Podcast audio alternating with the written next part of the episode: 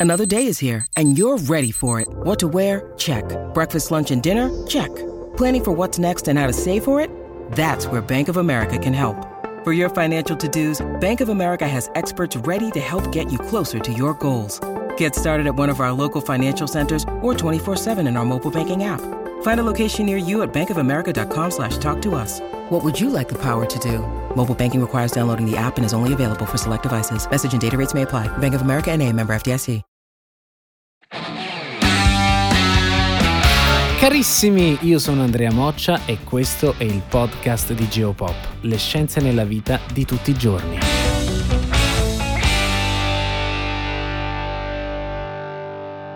In questi mesi ci stiamo rendendo conto di quanto siamo dipendenti dal gas, se ne parla continuamente. Ma avete mai visto come si estrae il gas naturale? Voglio mostrarvi cose che molto raramente vedrete in giro, cioè quello che si fa prima delle perforazioni, come si fanno le perforazioni e cosa si fa una volta che il gas è estratto. Trovare un giacimento, credetemi, non è per niente scontato. Spesso si pensa che gli idrocarburi si trovano in laghi sotterranei, invece no. Il gas, come il petrolio, si trova intrappolato nelle rocce, nei micropori delle rocce, chiamate rocce serbatoio, con al di sopra uno strato impermeabile, solitamente di argilla, che praticamente ne blocca la risalita. Gli esploratori, geologi e geofisici principalmente, per trovare il gas naturale, devono prima identificare queste trappole che si trovano a migliaia di metri in profondità. Ma prima di fare le perforazioni per tirarlo fuori, sono necessari dei complessi e costosi studi geologici e geofisici del sottosuolo. Questi studi hanno un obiettivo ben preciso, quello di creare un modello digitale 3D del sottosuolo. Per creare un modello 3D del sottosuolo viene eseguita una sorta di ecografia del terreno, con una tecnica chiamata sismica a riflessione. Grazie alla riflessione delle onde sismiche riusciamo a ricostruire la geologia del sottosuolo e a identificare potenziali giacimenti di gas. Una volta individuata una trappola, ne viene studiata la struttura e le dimensioni. Dopo una serie di passaggi e di prime verifiche, si procede con la perforazione di un pozzo esplorativo, il cui obiettivo è di verificare l'effettiva presenza di gas. Se il pozzo esplorativo fornirà un esito positivo, cioè che il gas c'è, si passa alla fase produttiva, penserete voi. E invece no, prima di passare alla fase produttiva c'è ancora tanta strada da fare.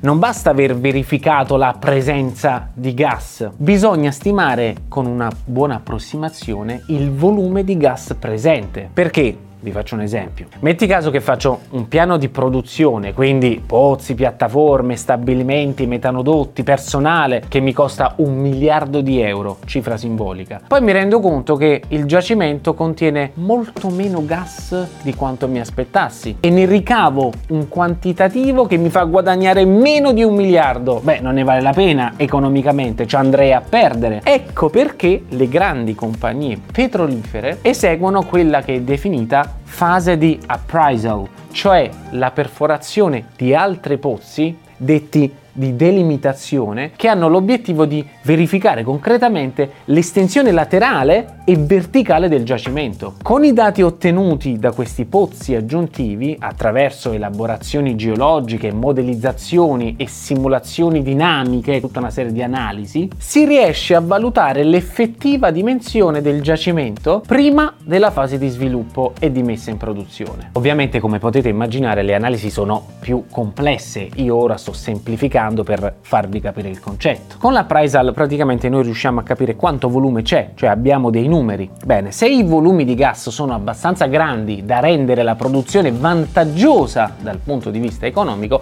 allora si passa alla fase successiva, cioè al piano di sviluppo. Consiste in tante attività, vi faccio qualche esempio. Definire il numero di pozzi di produzione, cioè il numero di pozzi che andranno effettivamente a tirar fuori il gas, la loro posizione, la loro traiettoria traiettoria in profondità, il tipo di pozzo, se verticale, se orizzontale, se deviato, le facilities, cioè l'insieme di tutte le infrastrutture necessarie all'estrazione, al trattamento e al trasporto del gas. Insomma, prima di andare a estrarre il gas c'è un lavoro enorme a monte che può durare anche diversi anni e che necessita capitali enormi. Poi ovviamente variano da caso a caso. Ora scommetto che vi state chiedendo ma come si perfora un pozzo. Per la perforazione delle rocce si usa uno scalpello rotante, un utensile con tre teste coniche di materiali durissimi, che è fissato all'estremità di una serie di aste avvitate tra loro, lunga circa 12-15 metri e aggiunte via via che lo scavo avanza. Le aste sono sostenute da una torre chiamata derrick e sono fatte ruotare da una piastra collegata a un motore elettrico. Le aste sono vuote perché al loro interno circola un fango che lubrifica e raffredda lo scalpello e che ritornando in superficie porta con sé i detriti della frantumazione, i cuttings.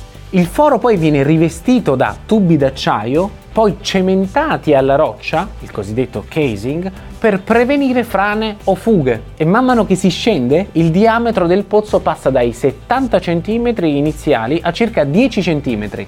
I pozzi raggiungono solitamente una profondità tra i 2 e i 6 km, dove la pressione è molto alta, parliamo di centinaia di atmosfere. E infatti al loro completamento viene installata in superficie una valvola chiamata testa pozzo, che permette di controllare con una serie di valvole la pressione in uscita del gas. In realtà il sistema di sicurezza è ben più avanzato, solitamente c'è anche una valvola di sicurezza posta all'interno del pozzo sul cosiddetto tubo di produzione a circa 100 metri di profondità nel caso di malfunzionamenti della testa pozzo. Ora, che succede al gas una volta tirato fuori?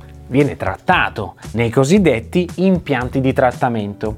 I gas infatti possono essere molto diversi tra loro, cioè non è che in vari giacimenti il gas è sempre lo stesso, può variare moltissimo. In Adriatico per esempio abbiamo del gas cosiddetto pulito, nel senso che ha un'alta concentrazione di metano, oltre il 99%, e basta un processo di disidratazione, cioè separare la poca umidità naturale del gas dal gas metano stesso. In altri giacimenti il gas è spesso mischiato con CO2, azoto e altri gas, per cui il trattamento è molto più complesso, molto più articolato e ovviamente più costoso. Una volta trattato e raggiunte le specifiche di pulizia e potere calorifico per poter essere utilizzato dall'utente finale, che può essere dal forno di casa alle centrali di generazione elettrica, viene poi immesso nella rete di trasporto, cioè principalmente nei metanodotti. Ryan Reynolds here from Mint Mobile. With the price of just about everything going up during inflation, we thought we'd bring our prices down. So to help us, we brought in a reverse auctioneer, which is apparently a thing. Mint Mobile unlimited premium wireless. Ready to get 30, 30, bit to get 30, bit to get 20, 20, 20, bit to get 20, 20, bit to get 15, 15, 15, 15 just 15 bucks a month. So, Give it a try at mintmobile.com/switch. slash $45 up front for 3 months plus taxes and fees. Promo for new customers for limited time. Unlimited more than 40 gigabytes per month slows. Full terms at mintmobile.com. Grazie mille per averci seguito, vi do appuntamento sempre qui sul podcast di Geopop, le scienze nella vita di tutti i giorni.